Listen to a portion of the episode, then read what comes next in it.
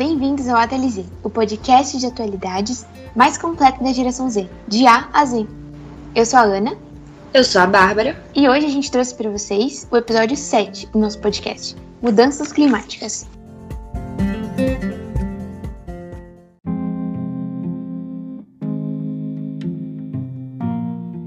Eu vou começar dando uma introduçãozinha para vocês, explicando quando tudo começou, o que exatamente isso é e como é que rola tudo isso. Então, de acordo com o Serviço Nacional de Meteorologia do Reino Unido, as mudanças climáticas carregam esse nome justamente porque o clima vem mudando há bilhões de anos.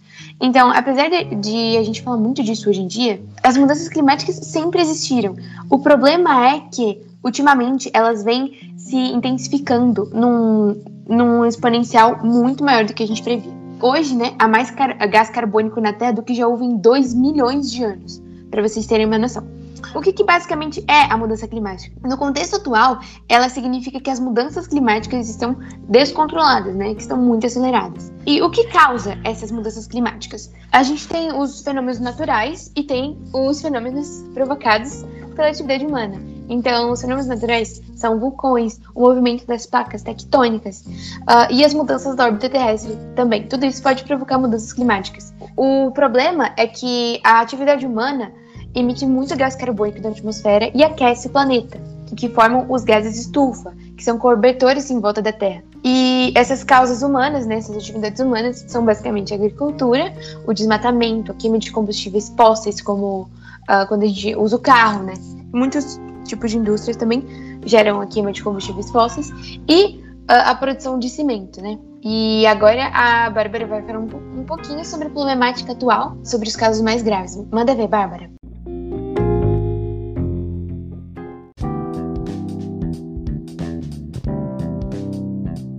Obrigada, Ana. Então, pessoal, antes de eu abordar diretamente os casos mais graves que aconteceram recentemente, as questões mais enfáticas, eu acho que é importante eu dar uma conceitualização para vocês de algumas coisas que eu vou abordar aqui. Como, por exemplo, caso vocês não saibam, temos alguns parâmetros para medir a evolução dessa crise climática que está acontecendo no nosso planeta atualmente. Um deles é o dia de sobrecarga da Terra. Esse dia de sobrecarga da Terra, ele diz respeito ao dia em que o planeta Terra esgotou os seus recursos que seriam reinstituídos por ele mesmo durante um ano. O que ele poderia se autossustentar, para que o planeta se tornasse autossustentável. E esse ano, o dia de sobrecarga da Terra foi em 27 de julho. Isso é um pouco alarmante, porque se na metade do ano nós atingimos o dia de sobrecarga da Terra, significa que tem algo muito errado aí dentro disso.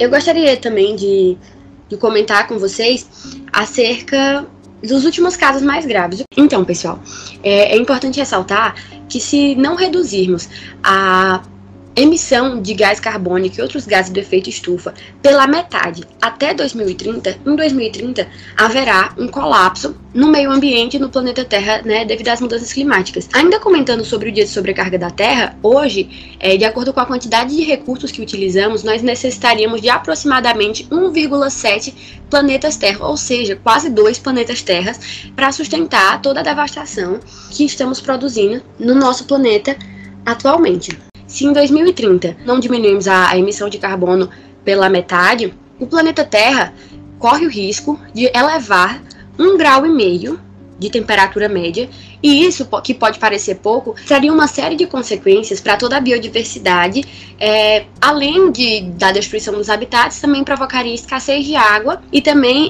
problemas mais acentuados em relação à fome e à desnutrição.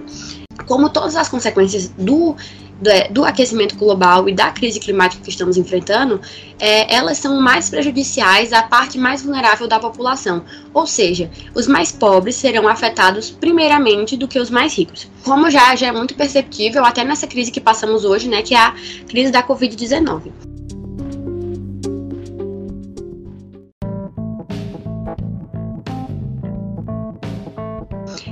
Tendo como base, é isso que eu abordei agora. Para que isso aconteça, foi feito um acordo entre 195 nações, se não me engano, que é o Acordo de Paris, que é esse acordo que visa essa redução drástica para o desaceleramento do aquecimento global.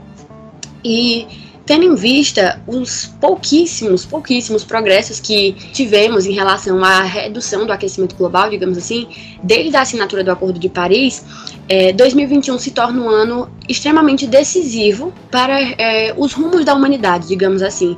Uma vez que, se desse ano nós não conseguirmos atingir a meta anual de redução da emissão de carbono, não conseguiríamos chegar a 2030 derrubando até a metade.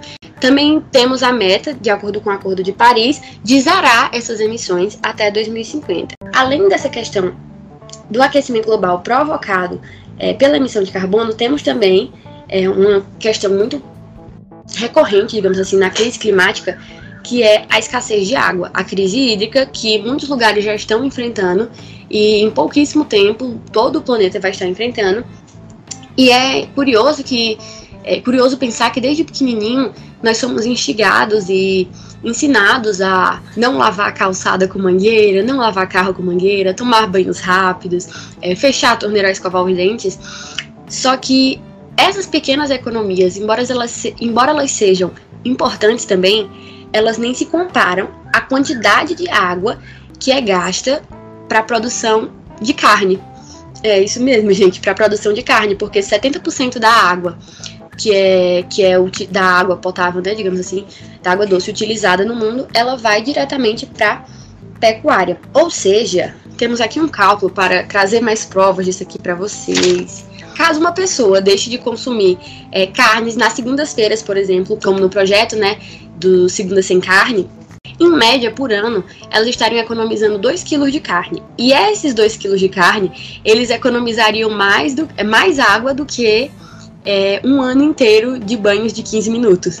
É uma perda muito grande de água, energia, e energia que eu falo não energia elétrica necessariamente, mas energia química e alimentícia, digamos assim.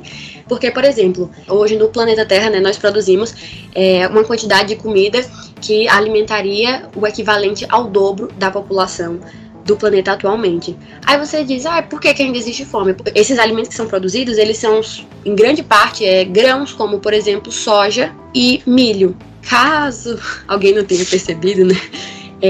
Não dá para manter uma dieta balanceada de pessoas apenas com soja e milho. E boa parte dessa soja, desse milho, eles são utilizados para alimentar gado. São utilizados para alimentar gado. Então, por exemplo, há um descampamento para o plantio de soja e milho. Quando esse solo de soja, por exemplo, já está esgotado, coloca-se gado para pastar nesse lugar. E isso, só esse ciclo, digamos assim, da pecuária, além de gastar muita água, ela destrói habitats.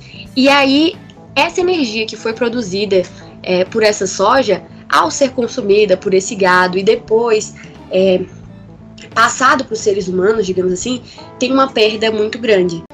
Enfim, gente, tendo como base tudo isso que eu falei, esses longos minutos que eu não calei a minha boca, vocês estão escutando aí até agora, é importante ressaltar que pequenas atitudes sozinhas, elas não vão surtir efeito, porque a humanidade chegou num patamar tão elevado de destruição que muitos cientistas até chamam de a era do Antropoceno, que é o ser humano destruindo o planeta Terra. E a humanidade chegou num estágio tão avançado de destruição do planeta que a redução dessa destruição com pequenas práticas, elas não são suficientes. São necessárias práticas de larga escala para conter o que foi destruído nesse tempo todo e sem se importarem, né?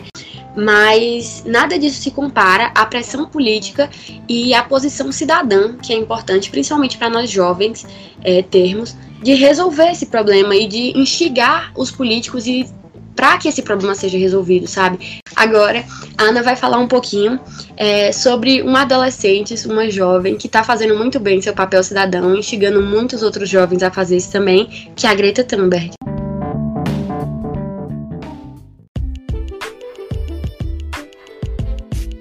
Bom, gente, vamos lá então. Quem é Greta Thunberg, né? Ela é uma ativista sueca pelas mudanças climáticas. Hoje ela tem apenas 18 anos, olha só, minha idade, hein? E ela lidera movimentos no mundo todo, pressionando líderes de governo e a indústria também para combater as mudanças climáticas. E vamos contar um pouquinho da história dela? A primeira vez que ela ouviu falar sobre mudanças climáticas era com 8 anos. E ela ficou tão triste que ela entrou até em depressão por conta que ela percebeu que o mundo estava caminhando para o seu fim e as pessoas à sua volta não pareciam se importar muito com isso, né?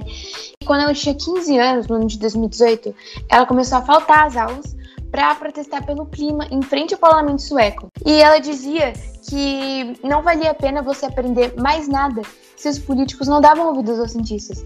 Logo, ela ganhou apoio de muitos outros estudantes. Ela começou a ter pessoas ao seu lado protestando em frente ao parlamento sueco, que criou o movimento Fridays for Future, né? Que são sexta-feiras pelo futuro. Ela ganhou uma influência muito grande, né, nesses últimos anos. Inclusive, ela passou a ter lugar em grandes assembleias internacionais, inclusive da ONU.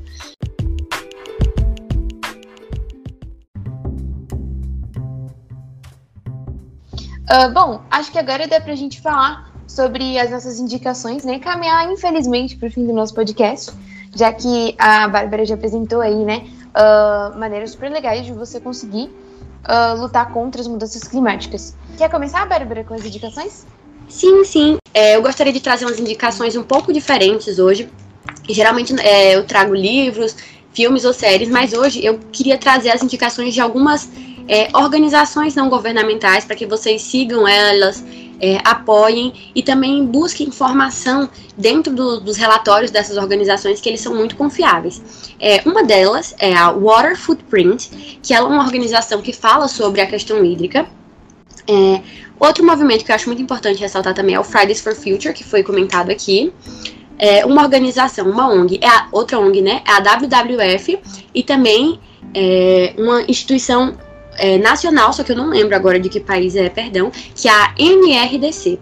Enfim, todas elas falam muito sobre mudanças climáticas, sobre crise climática, e também fazem pressão nos parlamentos ao redor do mundo para que essa problemática seja resolvida. E você, Ana, o que você trouxe aqui pra gente hoje?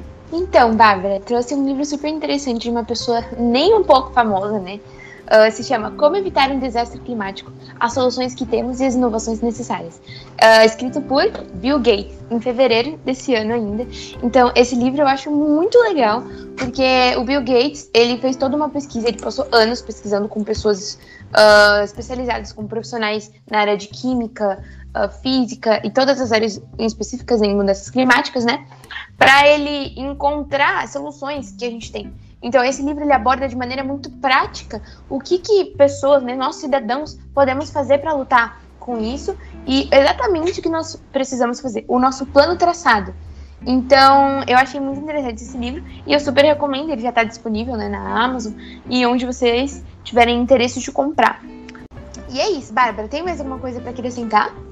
Sim, uma coisa que eu esqueci, não sei como eu esqueci de falar disso, mas é um comentário rapidinho, é sobre como as populações indígenas, elas são muito importantes, a preservação de terras indígenas e da cultura dos povos indígenas como um todo é importante para a preservação ambiental e para a redução dos impactos da crise climática que enfrentamos. A própria Greta, inclusive, já falou isso em alguns dos seus posicionamentos, mas é importante ressaltar que a relação que os povos indígenas, no geral, têm com a Terra é muito diferente do que nós, da sociedade ocidentalizada, digamos assim, né, com uma postura que, enfim, é mais capitalista, assim dizendo, temos com a Terra. É uma relação muito diferente, é uma relação de pertencimento e não de poder sobre a Terra. Então, também, para adentrar nessas questões sobre mudanças climáticas, vale muito a pena também conhecer a luta indígena e lutar também pelos direitos dos povos indígenas. Um pensador muito importante da luta dos direitos indígenas no Brasil é o pensador Ailton Krenak. Ele tem alguns livros maravilhosos sobre a luta indígena e também sobre frear as mudanças climáticas. E mais coisas sobre esse tema vocês podem conferir no nosso outro episódio, que é sobre o Dia do Índio, digamos assim. Obrigada. Encerro por aqui.